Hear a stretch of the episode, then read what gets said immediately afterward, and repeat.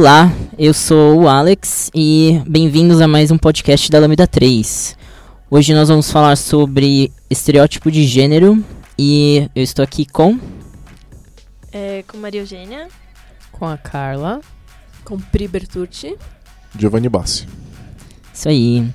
Bom, antes de, de começar, é, não esqueça de comentar no podcast, no, no blog do podcast, uh, ou ver Facebook, SoundCloud ou Twitter. E você também pode mandar um e-mail pra gente através de podcast.lambda3.com.br.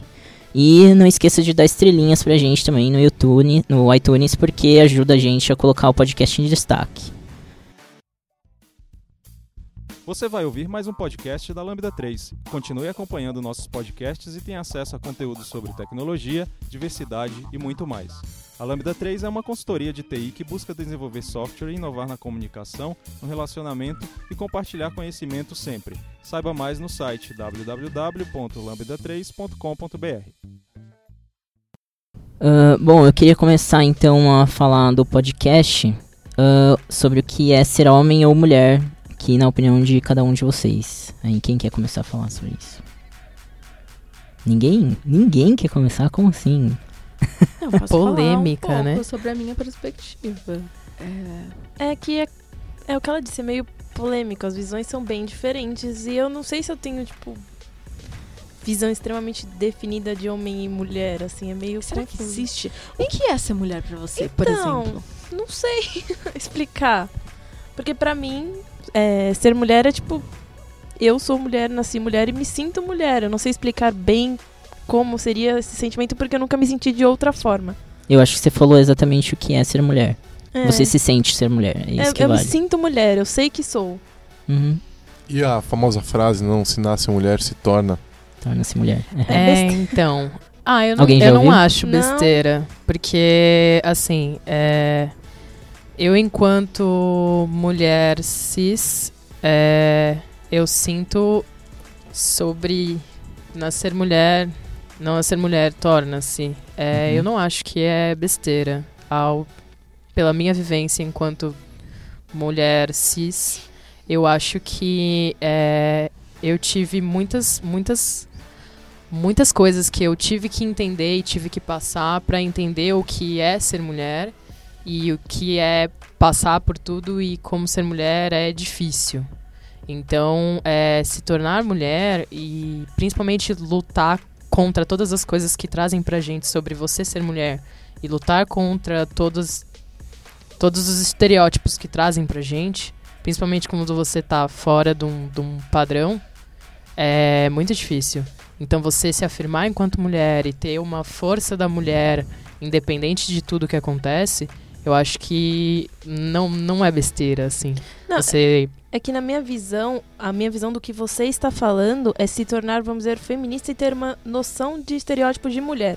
Eu tô falando assim, eu não me tornei mulher porque pra mim eu sempre fui mulher, entendeu? Eu nasci assim e nunca me vi de outra forma não, a não ser como mulher, assim. Não é complementar o que vocês duas estão Então, falando? eu acho Me que parece pode muito ser. complementar, porque a gente, se, a gente se sente como a gente é, né? É uma coisa que a gente não consegue explicar, né? É, eu, eu, eu gosto de tal comida, eu, eu aprecio tal esporte ou tal arte e outras não, né? É, Isso é uma coisa que é intrínseca a nós.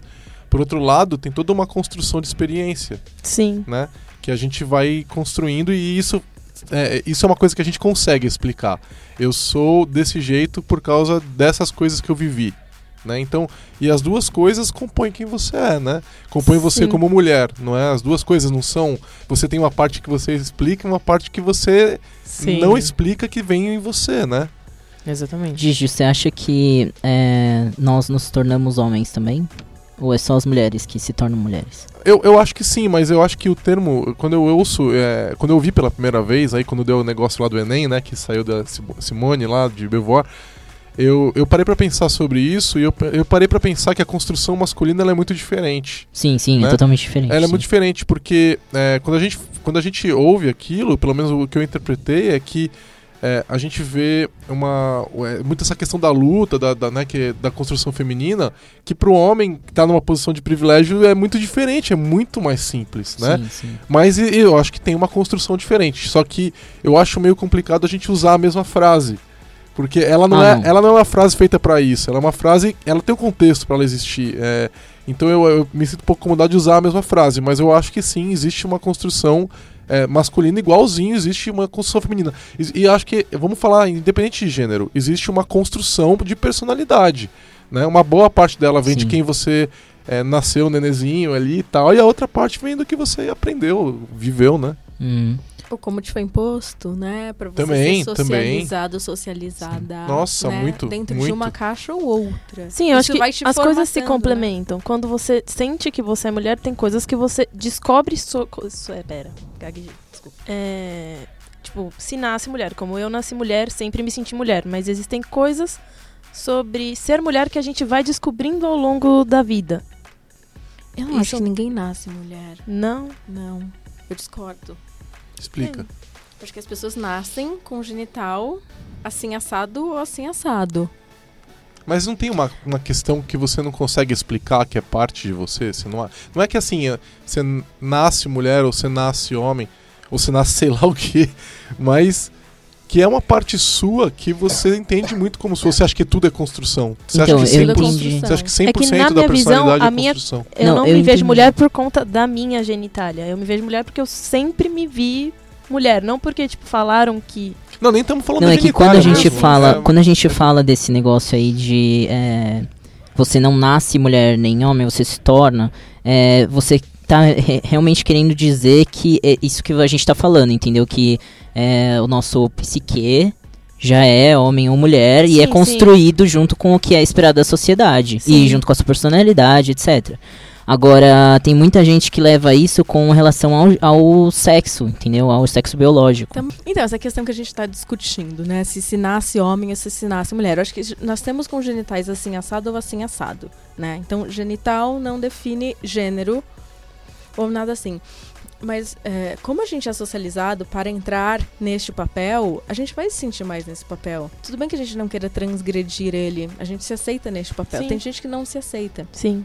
Mas eu penso que o Mogli foi, cria- foi criado com, com lobos, ele achava que ele era um lobo. Leões que são criados com cachorros acham que são cachorros, né? Tanto que você vê em alguns zoológicos é, que eles criam e os bichinhos são mansos, né? Tem a história da águia e da galinha, né? A águia que é criada com galinhas Tem e não, várias não voa, né? mitologias sobre isso, né? Então, me lembra dessas mitologias para pensar nisso. E, e me faz lembrar de um termo que em inglês chama de sites of shape, que são todas as coisas que formatam um ser.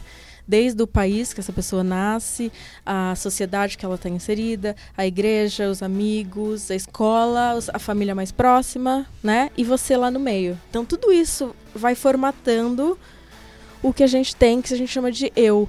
E esse eu, ele não existe independente de tudo isso, porque, né? Faz sentido? Faz. Faz, Faz, total faz. sentido. Sim. Legal. Ah, então vamos falar sobre expressão ou papel de gênero. Você quer começar?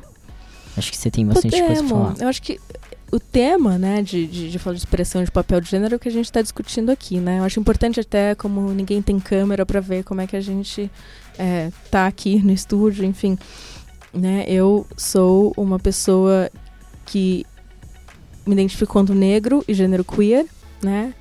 Eu acho que é legal depois a gente pontuar todo mundo A gente também. tira uma foto e coloca no post pro pessoal poder ver a gente. Mas também foto não quer dizer nada. A gente pode ver o Alex e achar que ele tem uma passabilidade Exatamente. cis, por exemplo. É, Sim. Tem a questão da, de como, como a, gente, a gente se vê e como as pessoas nos leem, né? Exato, o São observador. duas coisas Mas, ó, bem fal- diferentes. Assim. Falando de quem vem do mundo. Porque assim, você sabe que esse pessoal não costuma se misturar, né? Tanto de um lado quanto dos todos os outros. É muito difícil você ter homens cis que conhecem alguma coisa, qualquer que seja, sobre é, transexualidade, por exemplo, né?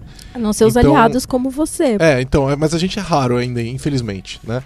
Estamos mudando isso, mas é, é- ainda é raro. Então, assim, só pra deixar claro pra quem não tem a menor ideia, qual a diferença de identidade de gênero pra expressão de gênero? Eu costumo dizer que identidade é que nem um chapéu. Ou é uma placa de computador, já que a gente tá aqui na Lambda, vamos usar essas terminologias. É uma placa, é um motherboard, né? A Ok. placa-mãe é a identidade de gênero.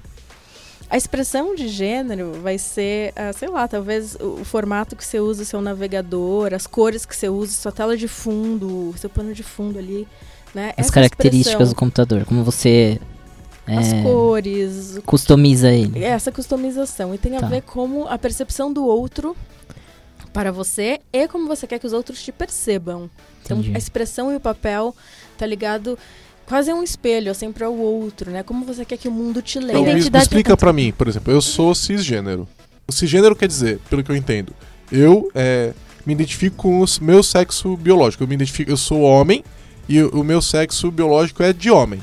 Então isso é cisgênero. Tá errado Que isso que- também. Tá bom, já vamos entender. É, Eita. Já- Porque tá eu sou homem e eu tá não tenho genitália Calma aí. mesmo que você. Calma aí que o Pri. quero... Não, não, tudo bem, não tô dizendo isso. Eu tô dizendo o seguinte: cisgênero quer dizer. Eu sei que eu e você somos homens, Alex. Só que eu sou cisgênero porque eu me identifico com o meu sexo biológico. E você É que você transgênero falou- porque não. Né, que você falou que é, eu nasci com o sexo de homem. não, Não, vocês estão eu, não, não, eu falei isso. que eu me Gente, tá identifico. ficando confuso. É, vamos lá. É, eu me identifico com o meu sexo é, que eu nasci, o sexo biológico que eu nasci lá, menino, nasci com pipi, né? Isso é, eu me identifico como homem. Entendi que era isso, entendi que era isso. Isso é cisgênero.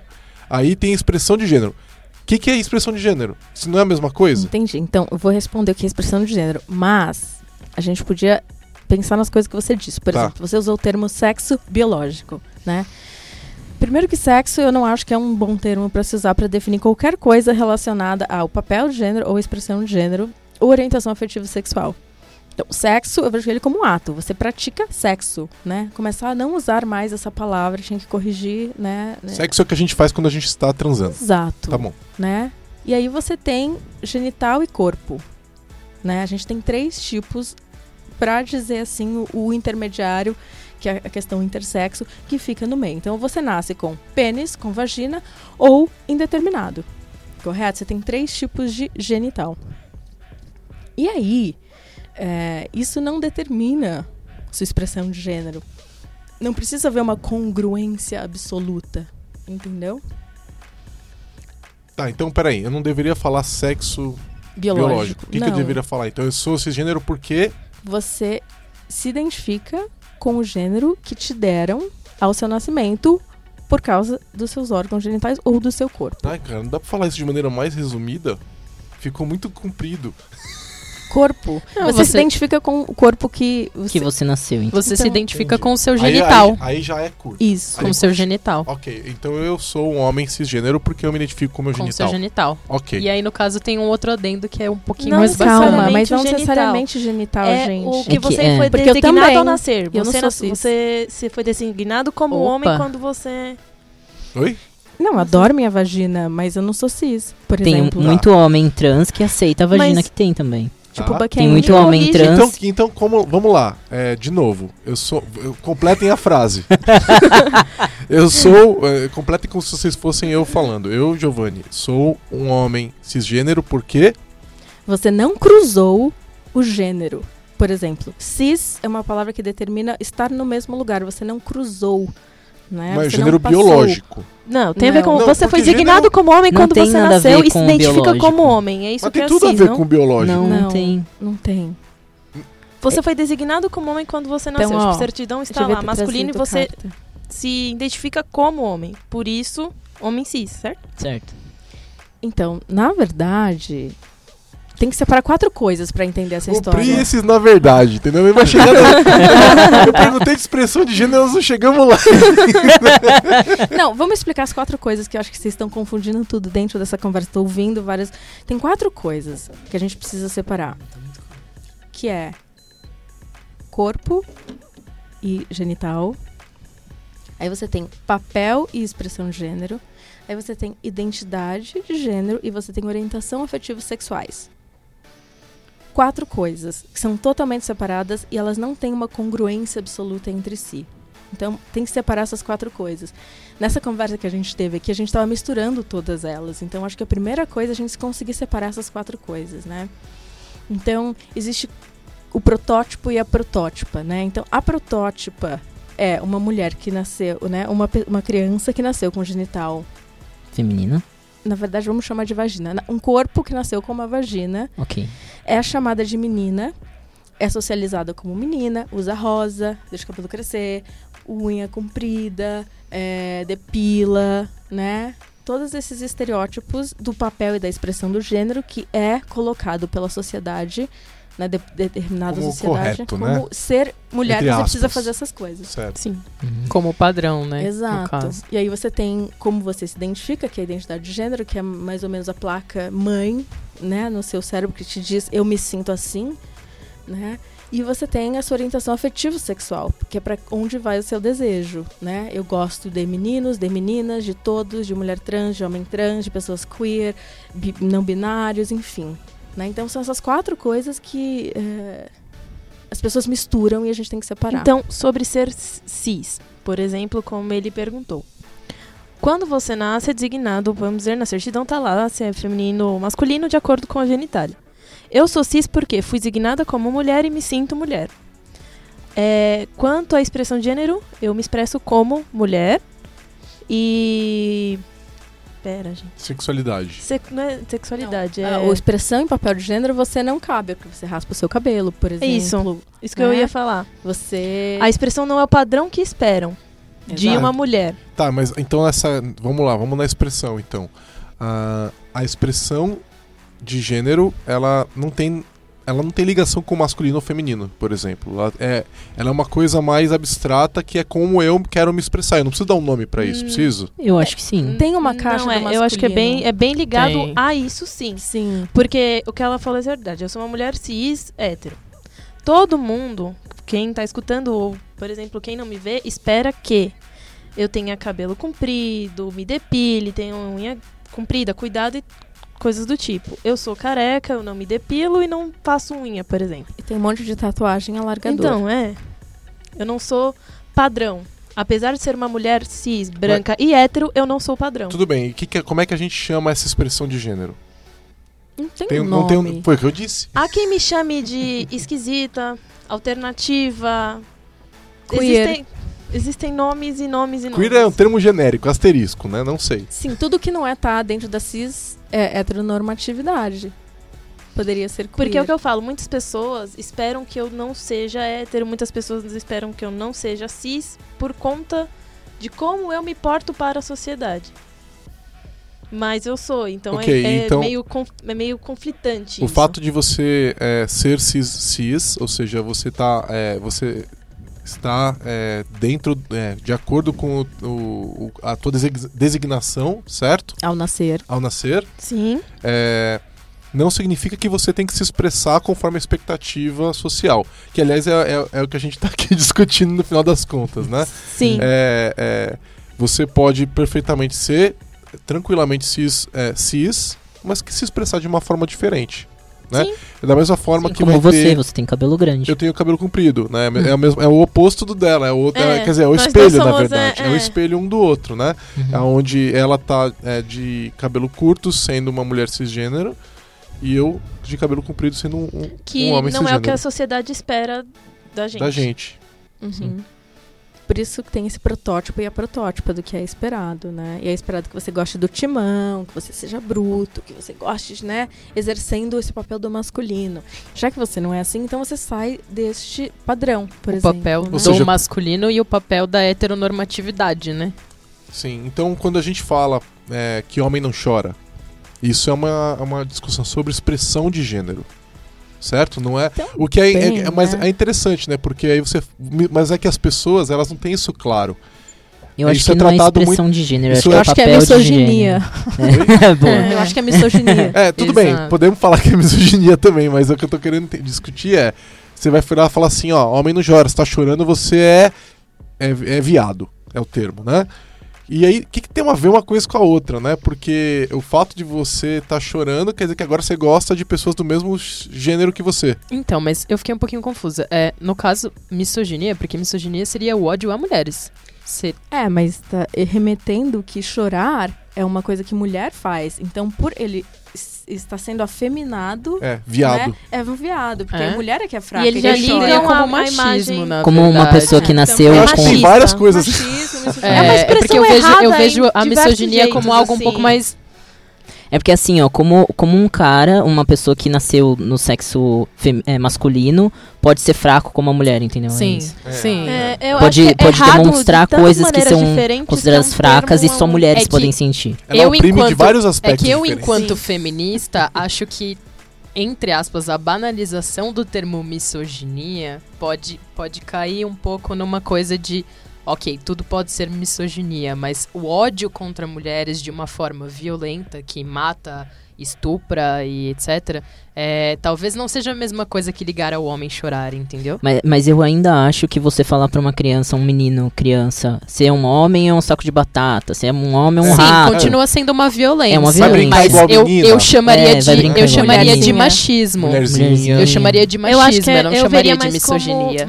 Eu por acho não que a bali- Por não misoginia- banalizar o termo, Uhum. entendeu? Eu acho que é misoginia por causa disso, porque você tá falando que como você, homem, numa posição maior, superior à mulher, pode se igualar a ela, tendo essa a mesma reação que mas- elas podem ter, entendeu? Mas ela tá dizendo que o termo É, misoginia tem um peso maior, Tem um entendeu? peso É, sim, por não é que da, seja. da, da violência no sentido de Sim. matar mulheres, estuprar mulheres e tudo mais, pra, pra não chegar na, na banalização do termo. É uma violência, claro. Uhum. Homens também são afetados pelo machismo? Com certeza. Sim. Mas existe uma diferença entre a violência que o homem sofre por conta do machismo, mas a violência que as mulheres sofrem por conta do machismo. Que é assim. Não, sim, tem um espaço enorme. É muito maior. eles. Sim. Exatamente. Por isso que também existe o, fermo- o termo feminicídio. Feminicídio, né? exatamente. Uhum. Pra falar ainda mais diretamente dessa violência Exato. que tá na mídia, que tá em Mas todos os lugares. Vocês sabem que, é, sendo aqui o, o, o- o representante do comum nessa conversa que a gente tá tendo, né? Afinal de contas, homem, branco, cisgênero, heterossexual. Comum não, né? Por conta do cabelo Então, comprido. Acho que o mais é, é o mais próximo próximo do. possível, É engraçado né? que nós dois, vamos dizer, somos os mais próximos do comum É, é. e ao mesmo tempo não somos. Não, não não, são- tanto, é, não tanto. Mas vamos lá. é, eu esqueci o que ia falar. Ai, desculpa. Ótimo. Ah, não. É. ahn, esqueci, depois eu lembro. Beleza, Gi.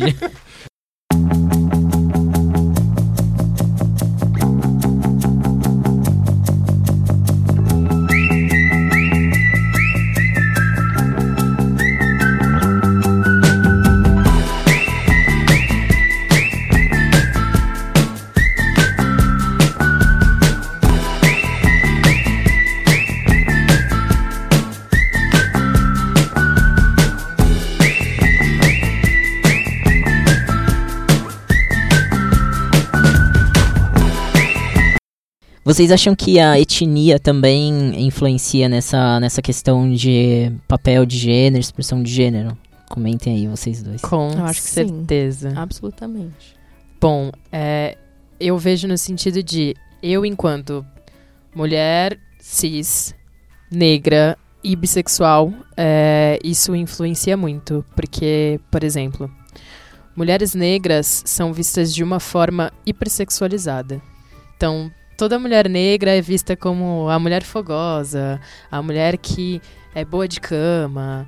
Principalmente aqui no Brasil, por conta da nossa cultura com carnaval e tudo mais. Isso é, é, é visto de uma forma extremamente hipersexualizada. Uhum. Aí, no meu caso, juntam duas coisas. Por eu ser mulher negra e eu ser bissexual. Porque as pessoas pensam que bissexual é sempre uma bagunça. Bagunça. É, Já é, carrega é, o B, é o B do peso, LGBT né? que não É. significa bissexual, significa bagunça. Uhum. Então as pessoas acham que pessoas bissexuais são as pessoas que transam com todo mundo, que não têm parceiros fixos, que vão sair beijando qualquer Que estão pessoa. confusas. e que o pansexual, confusas. então, né? Nossa, então, aí. o pan fala, é ainda Deus. assim um tilt na sua mente, assim. né, as pessoas Ah, já não eu sou entendem mesmo. Pan, no caso, pan, queer. Esse também cabe. E negro. E negro. E aí ainda vai. Tem muito estereótipo. Você sabe que eu fiz uma pesquisa pra entrevistar é, pessoas trans negras que praticam poliamor. É muito difícil achar. E Cara, tem, super Tem um aqui na. Lambda. Ah, é? Negro Olha e que interessante. pratica poliamor. Foi super difícil achar, assim, por todos Depois os marcadores sociais, sabe? E bem, bem complexo, assim. É, então. isso. Então, eu, eu, é, lembrei o que eu ia falar. A, a gente. Eu acho que essa discussão ela, da, da questão do, do, do impacto do machismo, né? E do. do é, da expectativa, etc., sobre o homem, é, Eu imagino que muita gente que tá ouvindo a gente tá no- nessa situação de homens brancos, hétero e tal, não percebem o impacto desse negócio na desse, de- do mal que isso faz pros homens. Não percebem o impacto, como a gente falou, né? O, o menino que não pode chorar, né? É, eu, é, eu eu noto, a gente tá- começou a ter às vezes umas terapias coletivas aqui dentro na Lambda, às vezes a gente discutindo sobre essas coisas e me fez fazer uma série de reflexões que eu nunca tinha feito por causa dessas conversas, porque tem muitas mulheres feministas aqui dentro e, e elas falando, pô, isso causa isso, causa aquilo. Eu falei, pô, isso me afeta também, né? E você normalmente, enquanto homem, você não para pra pensar dos impactos do machismo pra você. Não é uma coisa que afeta você, é uma coisa que afeta mulheres. Vocês que pensam. É, então, mas você não pensa. Você absolutamente não pensa. Eu fico pensando o seguinte: será que o homem negro leva em consideração isso que você falou agora? Ou é uma. Eu duvido. Eu acho que são poucos. Eu acho que a mulher negra sabe disso muito melhor. Entendeu? Mas eles também sofrem o problema de uma expectativa sobre a expressão de gênero deles. Então o homem negro também é hipersexualizado. Né? Sim. Com certeza. Então, mas o quanto que ele de fato sofre ou percebe que sofre com isso, né? Então, é, aquele negócio do homem negro que tem que ser super viril, que tem que ter uma- um comportamento e tal, isso afeta ele de maneiras negativas de diversas maneiras e, e muitas vezes a pessoa não percebe, não percebe. Então, é, eu- eu acho que essas, essas questões de opressão é, às vezes a gente, por participar de um grupo majoritário ou que está dominando, às vezes não é majoritário, com, homens são minoria, né? Mas são é, vistos como grupo dominante. Não, você não para pra pensar que isso está te fazendo mal. Né? Então você vira, e pensa, isso não é problema meu.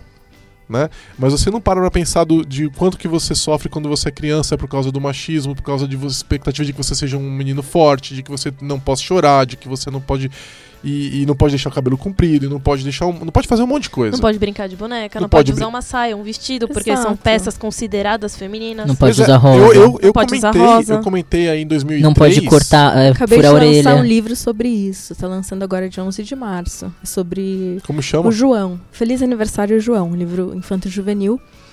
E ele tá contando a história de um menino que quer experimentar coisas. Não tá dizendo que ele é trans exatamente, mas ele só quer experimentar. Eu- ele eu quer acho que é- experimentar usar É rosa. criança. Eu acho que Até o um grande vestido, problema é as né? pessoas Ah. não permitirem que as crianças experimentem.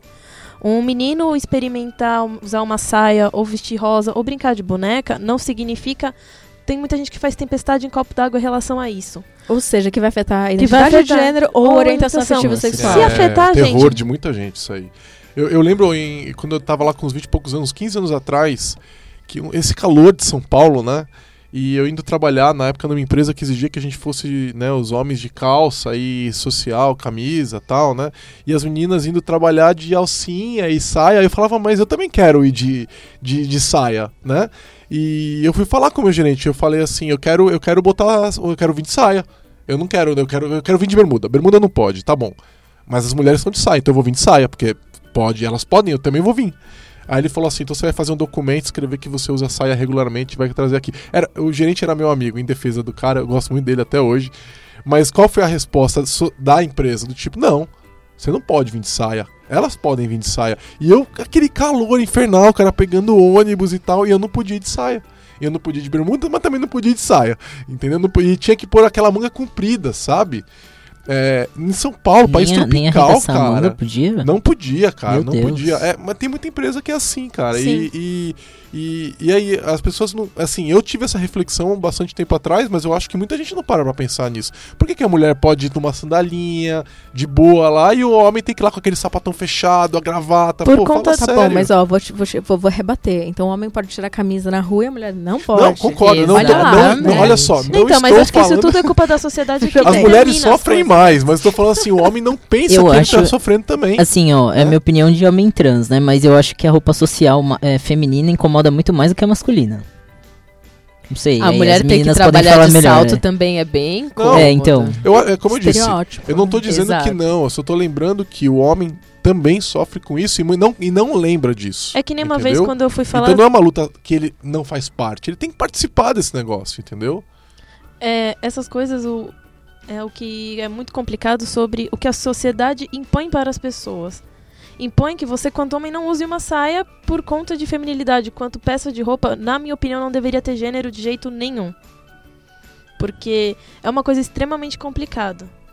Uhum. Tem vídeos que rodam direto pela internet de crianças, tipo, revoltadas, porque, assim, pra criança eu acho que é muito forte isso, você chegar numa loja e tá tudo rosa e falar sessão feminina.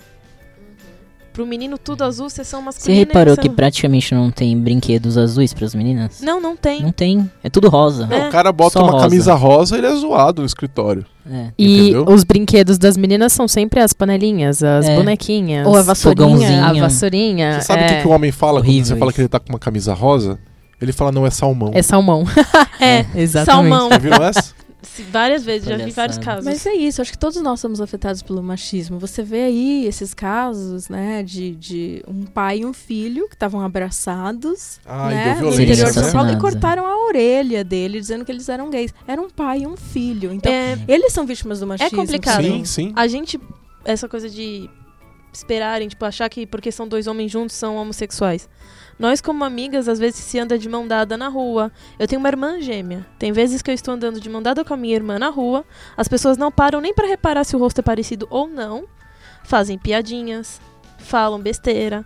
Uhum. Tem uma agressão verbal. A gente nunca sofreu agressão física, mas por andar junto, às vezes, as pessoas subentendem várias coisas e acham que estão no direito de ofender o outro quando não é da conta de ninguém o que acontece. A na gente já recebe vários olhares andando sozinhas, né? Sim. E andando juntas é, é, é, é certeiro, assim. A gente sempre percebe que, que causa um incômodo. As pessoas Mas estranham é- quando eu ando com meu namorado. Estranham de olhar, ficar reparando. Tem vezes que eu beijo meu namorado e tem, eu já vi muita gente olhando com uma cara de, pô, mas ela está beijando um cara. E, e engraçado porque ele é careca, inclusive. É. Então, Como assim, né? causa, assim... Nós Como somos assim, como Mesma assim, coisa com a minha mulher que também tem cabelo comprido. Né? E aí você vê de trás, você vê dois cabelos compridos se pegando. Né? Então é a mesma coisa, é o mesmo problema. As pessoas elas se surpreendem porque eu estou beijando um cara. Tipo, eu e meu namorado é até engraçado. Nós somos fisicamente parecidos. A gente tem alargador, careca e tatuado os dois. Então, tipo, a gente tá andando na rua, as pessoas não esperam que a gente seja um casal. Isso que é estranho. Pelo É menos foda isso. É, é, foda. complicado. Tá dentro de novo dos estereótipos, das Sim. caixinhas, Sim. né? Acho que é por isso que, né, parte da criação do projeto do Sexbox era de pensar nessas caixas, né? E nomear essas caixas. Porque se a gente não nomeia essas caixas que existem, a gente nem sabe, não percebe elas, né? Uhum. Essa, por exemplo, que o homem também sofre com o machismo, né? E todas essas caixas que são ainda estão no limiar, assim, que não, não tá aparecendo na TV, né? Ainda. Acho que aqui e ali de- de- um pouco, mas não tá ainda. A grande massa ainda assiste novela e aquele estereótipo forçado. E quando mostra pessoas trans, ou pessoas negras, ou pessoas é, LGBT de alguma forma, São geralmente pessoas que não são isso na vida real. ou são estereotipadas. Eu vi um né? vídeo É. falando A bicha sobre isso toda hoje. afetada. É. Ou Que, né? peraí, peraí, peraí, peraí, agora vamos lá. Essa aí é, né? Quer dizer que o homem gay não tem que ser feminino? Como assim? Não tem que ser afetado? Não. Não. Olha Aliás, só. é um preconceito. Você não, Existe então um grande preconceito assim, com homens afeminados. Ou seja, é- Homens gays. tem esse estereótipo de gênero até sobre, né? O, o- Você pode ser tipo hétero de e pessoa, afeminado né? ou homossexual e masculino. Inclusive, Cara, eu já cansei Tinder, de sabe, ver Tinder. família, a família comentando: Ah, será que aquela, aquele menino é gay? Mas por que não? Porque ele é tão delicado. Ele é. é- Exato, mas por exemplo, no aplicativos, Tinder, você vê assim, homem gay masculino procurando homem gay com é, exercício do masculino, né? Com performance masculina. É. Homem gay, homem porém gay- não curto afeminados. Exato. Tem um monte de homem gay que não gosta de homem gay afeminado, né? Isso aí já é um tá- tá- preconceito. ah, sei lá, Agora, um homens gays gosta, né? afeminados negros Pior estão mais ainda no, no limiar da coisa. As bichas tem- periféricas estão sofrendo. As bichas pretas afeminadas periféricas são as que mais sofrem violência. sofrem violência. Ah, é? E As Porque estatísticas elas estão numa minoria E as muito, que ainda, né, numa- é, é, de certa forma, utilizam é, peças vistas como femininas, maquiagem e andam assim na rua, muito pior. Violência, você vê esses números aí, né, de, de violência contra pessoas LGBTQIA, e você vê que o, marca- o marcador social, né, e, e- de classe e de etnia, você vai ver nessas estatísticas. Agora, falando de classe, classe social, é, esse impacto, ele existe? Então, por exemplo, um homem negro rico, a expectativa de, de, de- né, o estereótipo de gênero dele ele é diferente de um homem negro pobre? Entendeu? Ele, isso impacta em alguma coisa, vocês veem? É, a expec- é essa, essa, esse- Não, eu acho que não. Eu acho que não. Eu acho que Eu não. Acho que não. Eu acho, Eu acho que, que. Você já viu esse. Por exemplo, um homem rico pode ser YouTube. delicado? Você viu um cara Sim. rico, um homem negro rico, que tinha uma BMW picape, aí o vídeo é mostrando. Ele esqueceu a chave dentro do carro, e aí ele tá tentando abrir o carro, né? Ele, o carro dele mesmo. E as pessoas acham que Ah, ele tá eu vi esse roubando. Mas isso é racismo simples, né? Direto, objetivo. Sim, mas né? você vê, então, ele é afetado mais. eh, Eu acho pelo- que é mais nessa cor. questão. É. A cor influencia mais das pessoas acharem que ele vai ser pobre, não que ele vai ser gay ou hétero. Exato. Mas eu As acho que um homem. Um homem rico- na, na classe social, não. Exato. Eu acho que o homem rico passa. a- a- ele pode ser mais delicado que um homem pobre. Essa é a minha expectativa, minha, minha visão. Eu acho que a gente deixa.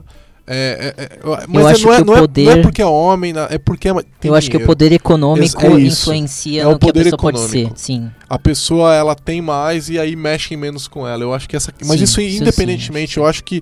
É, Mas essa- no sentido de você dizer que por ele ser rico, ele ter gostos mais refinados? É, tipo, é, é um daí. cara é Tá vendo- tá metrosexual, vendo as entendeu? expectativas das pessoas? sei. O cara não é afeminado, É ele é isso, metrosexual. É, é isso mesmo. Eu Agora, acho- um pobre não pode ser metrosexual, ele é afeminado. Ele é gay. Ele é gay, é.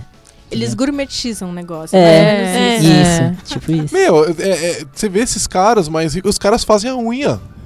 Entendeu? Eles Vai- vão em salão fazer É, cabelo e unha. Eles fazem. A- Pé. aquele, aquele pastor evangélico. Tem cara é que se depila. mundo, né? Ele faz isso. Jogador de futebol. É, F- Marco Feliciano. Ele pinta a unha. Ele pinta a unha, faz o ele cabelo, faz o cabelo. Tudo Então, Você sabia que lá. jogador de Então, futebol se é depila? cara. Mas aí é Eles se depilam o corpo inteiro Aí, estereótipo de gênero, já que e eles não são considerados gays. Então, tá? Muitos são enrustidos, Mas mas é eles não são considerados gays. Mas eles têm, têm dinheiro, têm fama, né? Isso Então, é um estereótipo colocado estereótipo. sobre o homem Então. rico e sobre o homem pobre. Né? agora vai um homem negro, pobre, se depilar. O cara vai ser taxado de a gay, visão com é totalmente certeza. diferente. É, eu acho que, é, eu acho que É que num caso como ela citou do forma. vídeo Sim. do carro, quando você não tem essa visibi- visibilidade toda, eu acho que entra mais a questão da classe social. E a do partir do racismo. momento é, do Uhum, racismo, uhum. né, quanto a classe social e tudo mais. Eu acho que a questão de gênero é quando você tem mais acesso a informações quanto aquela pessoa. Uhum. O É. pré-julgamento, esse preconceito, eu acho que é mais. Mas, ma- ó, mas eu tô vendo muita sei. bicha preta periférica sabendo muito mais sobre todas essas questões, porque são afetadas todos os dias, Sim. do que qualquer homem gourmetizado, rico, que acha que sabe tudo, entendeu? Sim. Meu, Sim. quem sabe, quem tem a visão, esse, o estereótipo não é feito pelas pessoas inteligentes, ele é feito por todos. Não é feito pelas pessoas com mais conhecimento, ele é feito por todos. A gente, enquanto sociedade, cria esses estereótipos, né? Nenhuma classe social é dona de nenhum estereótipo, né? É, então, eu, quando a gente vê e espera que, né, aceita, entende como possível um homem mais delicado, que pinta a unha, que faz a unha, que faz o cabelo porque tem grana e fala, ah, isso é aceitável, isso tá dentro do estereótipo, e a gente pega um homem mais pobre e fala, não, isso não tá dentro do estereó- estereótipo, então você é gay. É, isso não é uma coisa que ah, em- é, ah, a classe social tal ela é mais esclarecida. Não, porque a classe, a classe mais pobre ela também acha isso. Né? Então é a sociedade toda que tem essa visão. né? É, a questão da passabilidade também, né? Eu tenho perna peluda, tenho pelo embaixo do braço, enfim. E aí vai ir na praia é um acontecimento, né? Uhum. Porque por lei eu não posso não usar a parte de cima, eu preciso usar alguma coisa. Sim. É, e as pessoas ficam confusas, porque elas olham pra minha perna, elas olham pro meu peito, elas olham pra minha filha me chamando de papai, né? E, e as pessoas ficam confusas, porque não né? a perna peluda, todo, todo esse pelo, esse cabelo raspado. É que né? você, você especificamente, Pri, você desafia diversos dos estereótipos. Né? É, eu Você, não encaixo nenhum, nem você outro. não encaixa. É, e o- e isso é, isso é a questão do estereótipo. Ele tem um encaixe para uma grande parte das pessoas, mas ele, ele é muito injusto, porque ele não tem um encaixe para diversas das outras. E você tá desafiando diversos desses. Então a pessoa, para processar o que ela tá vendo quando você passa, dá, uma, dá um bug ali, eu né? sei, ela eu ela não entende. Ir ao shopping é um evento, as pessoas ficam assim, ó, cutucam o outro, entendeu? Uhum. Ainda mais se eu tô com a minha filha. E as pessoas olham e ela vê minha filha chamando de papai, mas ele fala, olha, chamando de papai. O que que tá. Né, há um O cochicho, que, há que tá sempre um- acontecendo? Há sempre um. Mas aí vê que eu tenho peito, mas será que é trans? Mas tem peito. Ih, como não tô entendendo nada. As pessoas não entendem nada, né? Uhum. Então é É que as complexo. entendem Já me perguntaram uma coisa delas, dessa? né? Não diz respeito a elas. É invasivo demais esses Então. olhares. Eu não sei você, Alex, quando andava na rua e não tinha a passabilidade que você tem hoje, por exemplo. Quando você estava no meio da sua transição, Como é que as pessoas te olhavam? Como é que era isso? Eu Porque ainda hoje você tô no meio da transição, ainda não completei dois anos de transição. É, mas. é, sim, era, era tipo isso, realmente. É que eu, eu sempre fui mais masculino. é, mas quando eu decidi realmente tomar hormônio, é, eu já tava meio que bem mais masculino do que eu era antes. Ahn, e, e aí eu, eu sofri mais antes de começar o tratamento de tomar hormônio do que depois que eu comecei. Ah, e aí a, a única coisa que me, que me realmente dedava, né, quando, era quando eu abria a boca, né, que a minha voz era bem mais fina do que é hoje. né, bem mais fina do que é hoje. E, e aí eu sofria, né, sofria pra ir no banheiro, sofria em restaurante, é, pri- principalmente porque eu sou heterossexual, então eu era casado com uma mulher e ela... Ela, quando a gente tava junto, era uma. Era tipo um evento, realmente. As pessoas passavam e olhavam, comentavam. Agora, quer ver mais? É, eu. Vamos lá, de novo, né? Homem, branco. A única diferença é o cabelo comprido. A única, né? E que eu sou ciclista. né? Quando eu entro no- na- na- nas posições que sofrem problemas aí mais fortes de opressão. O, o, o cabelo comprido, cara, olha só, já fui numa reunião com um colega e o cliente não falava comigo. E eu, eu era o especialista. Ninguém ele, o cliente não sabia, ele tinha chamado a gente para resolver um problema. E ele não me conhecia, não conhecia a pessoa que estava comigo. A pessoa que estava comigo era careca, né? Era, ele é mais ou menos muito parecido comigo, mas de cabelo curto, né? E os dois estavam vestidos de maneira muito parecida, etc. E a pessoa não falava comigo. Aí quando terminou de explanar o problema tal, aí eu comecei a falar porque eu que ia resolver o problema, eu que era o especialista para resolver aquele problema, e a pessoa falou, ué, o que, que tá acontecendo com esse cabelo? O que, que ele tá falando? Então você vê, é mesmo fazendo parte de um grupo que a gente entende muitas vezes como não, é, como não sendo oprimido, só o fato de ter o cabelo comprido já me coloca numa marginalização, entendeu? É uma coisa que é um detalhe, é um detalhe. Agora você imagina uma tatuagem, você imagina o alargador, né? Todas, Uhum. e aí, eu vou contratar uma pessoa com alargador, né? Ela, ela não encaixa aí no padrão de expressão feminina porque ela tem um alargador, ela não tem cabelo, ela tem o cabelo curto. Que, que negócio. O cabelo curto feminino ainda, aí não vai te dar É um problema de empregabilidade. Dá né? porque assim, Você o meu cabelo isso? está um pouco maior agora. Quando Tá. eu raspo a cabeça, eu fico. Eu passo Você raspa gilete mesmo. quase gilete. É Tá. meio, zero, eu raspo realmente muito baixo. Tá. Então, assim, Você sente problema de empregabilidade. É que eu trabalho, eu sou autônoma, mas Tá. assim, a questão é. As pessoas olham muito o emprego, eu não falo tanto porque, como eu sou autônoma, nunca tive muitos problemas. Mas é julgamento de pessoas que me conheceram melhor e falaram: Nossa, mas você é tão delicada falando.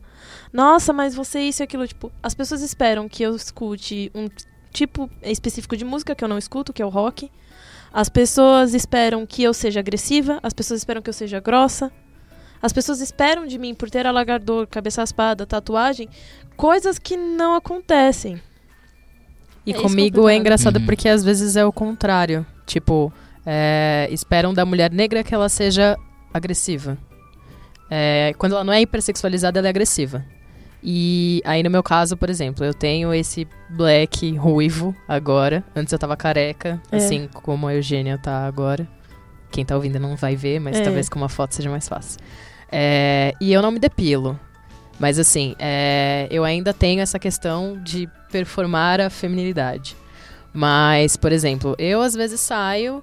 Mas você, você performa a feminilidade por gosto ou porque você sente necessário, que é Não, necessário? porque, assim, por exemplo, tem dias que eu saio de camisa fechada até o pescoço, calça e, e as pessoas me veem como lésbica. Mas eu me visto como eu me sinto bem. Agora, você É no dia a vai, dia que você varia vai, mesmo. Você vai no sentir dia a dia problema varia. em algumas empresas conservadoras se você aparecer sem depilar, por exemplo. Ah, Sim. mas não só por isso, né? Não Aí só- você coloca não todos só os isso, marcadores. tem várias essa mulher não é, questões. essa mulher não é organizada, essa mulher não é asseada, ela não é limpa. Exatamente. Ela, agora, eu, o meu, embaixo do meu braço tá tudo Porque, cheio de pelo, igualzinho exemplo, de qualquer outra é, pessoa, né? Agora, por que que eu sou visto como uma pessoa limpa e uma mulher de braço, Exatamente. é, de sovaco peludo? Eu, não por é. exemplo, já me aconteceu. Eu tava no metrô, eu com um vestidinho de florzinha lindo, visto como feminino, com a axila super peluda, segurando assim no metrô. E eu tava careca na época. E aí eu vi a moça sentada embaixo de Te mim medindo. comentando. Ela comentou Não, as em pessoas voz comentam alta. mesmo. Nossa, essa garota tem mais cabelo no sovaco do que na cabeça. Nossa. Da onde tira a liberdade, né, É. cara? Ela Primeiro, comentou assim, em voz da alta. falta de coisa educação, mais fina, tira né? da E liberdade. aí Falta depois de assim, o machismo que essa mulher, né, consegue expressar é Exato. E aí, assim, a minha reação foi dar uma cheiradinha delicada na minha axila, com muito amor e carinho. Da hora. Cara, Porque- e o louco é o seguinte, você vai na Alemanha, está lotado. Tá Hum. lotado. Pega qualquer ônibus, qualquer metrô, você vai Aqui ver um monte existe de muita mulher. estranheza quanto à depilação. Por exemplo, homem, é o que você estava falando de depilação masculina, por exemplo. Espera-se que a mulher se depile e que o homem não. Quando o homem não se depila, ele sofre uma agressão de diversos fatores, tipo. É, ai, você é gay, isso e aquilo por depilar a axila. Tem homem que se incomoda com pelo na axila. Uhum. E a Sim. mulher, assim, a gente tem um grupo de amigas que a gente discute vários assuntos assim. E um dia apareceu a gente falando pra falar sobre depilação. E a gente chegou a uma conclusão que se é confortável pra você, ok, se depile. Se não é, para. Porque, teu corpo, mano, cara. É teu corpo, é teu isso, né? corpo. Mas a eu, gente é eu, por exemplo, como... eu deixo bem baixinho pelo no, na axila e na coxa. Porque eu acho que é horrível uma coxa enorme, assim, de peluda. Eu acho que, meu, ficar fofo o negócio, não é ficar fofo. Então, eu- pra mim já é diferente. é ficar quando eu- esteticamente bonito pra mim, não adolescente começou a crescer, pra mim era tipo um amadurecimento. Então, ver É, tem é aquela é, coisa de conquistar o amadurecimento Exatamente, masculino, de ter a exatamente. barba. Então eu não tenho nenhum ser... problema com isso. e O Alex tem uma história diferente e- da minha. Hum. É, para os homens trans tem essa questão do pelo, né? Tem também, muitos que homens os trans que eu- começarem a sair, aí é um, ai, Muitos têm muita sim. barba, né? Mas é a passabilidade também, tem a ver com a passabilidade. Tem a ver com a Uma vez que um passabilidade, homem sim. trans é, tá com barba, acabou, beijo. Passou, né? A. Passou em qualquer Uhum. lugar, né? É, as pessoas Sim, nunca muitos vão- homens trans é, se sentem me- é, não menos homens, mas menos masculinos porque não tem barba. Porque é, a barba no homem trans, pra quem não sabe, é também é fator genético, né? Se na sua família não tem muitos barbudos, a chance de você ter barba é muito pequena, ridiculamente pequena. Agora, se todos os homens são igual o Giovanni, muita barba, bastante pelo no corpo, então aí a chance de você ter é maior. Né? No meu caso, da minha família, eu venho de uma família italiana, todo mundo bem barbudo, bem peludo. Então, é, eu tenho um pouco de barba. Né? Mesmo assim, tá demorando pra sair. Então, Mas, é tá uma vendo? coisa que eu quero, entendeu? É uma coisa que eu acho bonito, barba. Então eu quero cultivar. Mas, por exemplo, na axila, eu acho que fica, eu fico fedido. Eu me acho fedido quando eu tô com, pelo, com muito pelo Mas na não é, não. axila, Você eu se acho que fico acostuma. fedido. Se você quiser, vai, vai, vai, vai devagar. Mas isso- Acostuma. Ó, é que, Se é você que assim. É. costuma. Não, é que assim, é, o cheiro da gente na- durante, depois da, durante a transição, né, depois, Eu- muda bastante. Ah, o Alex tá na adolescência, né? Com esse monte de hormônio. É, é, ou as espinhas no, no rosto. né? Mas quando a Mas- axila até a gente conversa, tipo, no grupo que a gente tem, eu não me sinto à vontade com axila peluda por coisas do tipo. Já me comprovaram de diversas maneiras que cheiro é independente de pelo ou não. Sim. Uhum. Mas eu não me sinto à vontade. Então, assim, Uhum. axila eu continuei depilando. Mas o que eu achei legal do ponto que a gente chegou na conversa foi: tem que ser opcional. E a gente tava conversando de vir pra cá que tem vizinhas, pessoas que são mais velhas que eu, que vieram me falar quando eu fiz um vídeo pro meu canal sobre isso, que elas nunca tinham visto como opcional. Hum. Pra elas era obrigatório se depilar. Exato. Já Como Que é todo uma resto, tortura né? praticamente. Como todo o resto, como o cabelo É. comprido, como... Não é uma tortura. Pra Pô. mim, por exemplo, é me desfazer dessa questão de eu, eu, eu posso não me depilar e eu posso me sentir bem assim e eu posso amar os meus pelos foi uma coisa assim muito complicada. Eu me sentia Imagino. mal.